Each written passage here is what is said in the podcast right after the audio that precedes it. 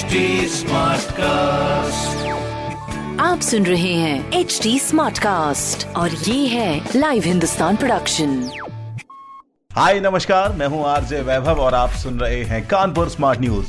और इस हफ़्ते मैं ही आपको आपके शहर कानपुर की खबरें देने वाला हूँ। खबर नंबर एक की बात करें तो कानपुर में कोविड वैक्सीनेशन कैंपेन को रफ्तार देने के लिए बनाया जाएगा कोविड वैक्सीनेशन कंट्रोल रूम। खबर नंबर दो की बात करें तो आज से कानपुर के दो सेंटर पर गार्डियंस के वैक्सीनेशन का कैंपेन शुरू किया जाएगा, जिसमें पहला सेंटर मेडिकल कॉलेज और दूसरा किदवई नगर नगरीय प्राथमिक स्वास्थ्य केंद्र पर होगा।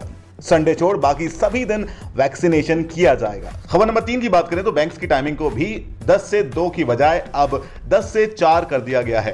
कहा 50 परसेंट स्टाफ की जगह नॉर्मल स्टाफ के साथ कंज्यूमर सर्विस दी जाएँगी। ऐसी खबरें सुनने के लिए आप पढ़ सकते हैं हिंदुस्तान अखबार। कोई सवाल हो तो ज़रूर पूछेगा on Facebook Instagram and Twitter हमारा हैंडल है at the rate H T smart cast और ऐसे पॉडकास्ट सुनने के लिए लॉग ऑन टू www.htsmartcast.com आप सुन रहे हैं एच टी स्मार्ट कास्ट और ये था live Hindustan production smart Smartcast.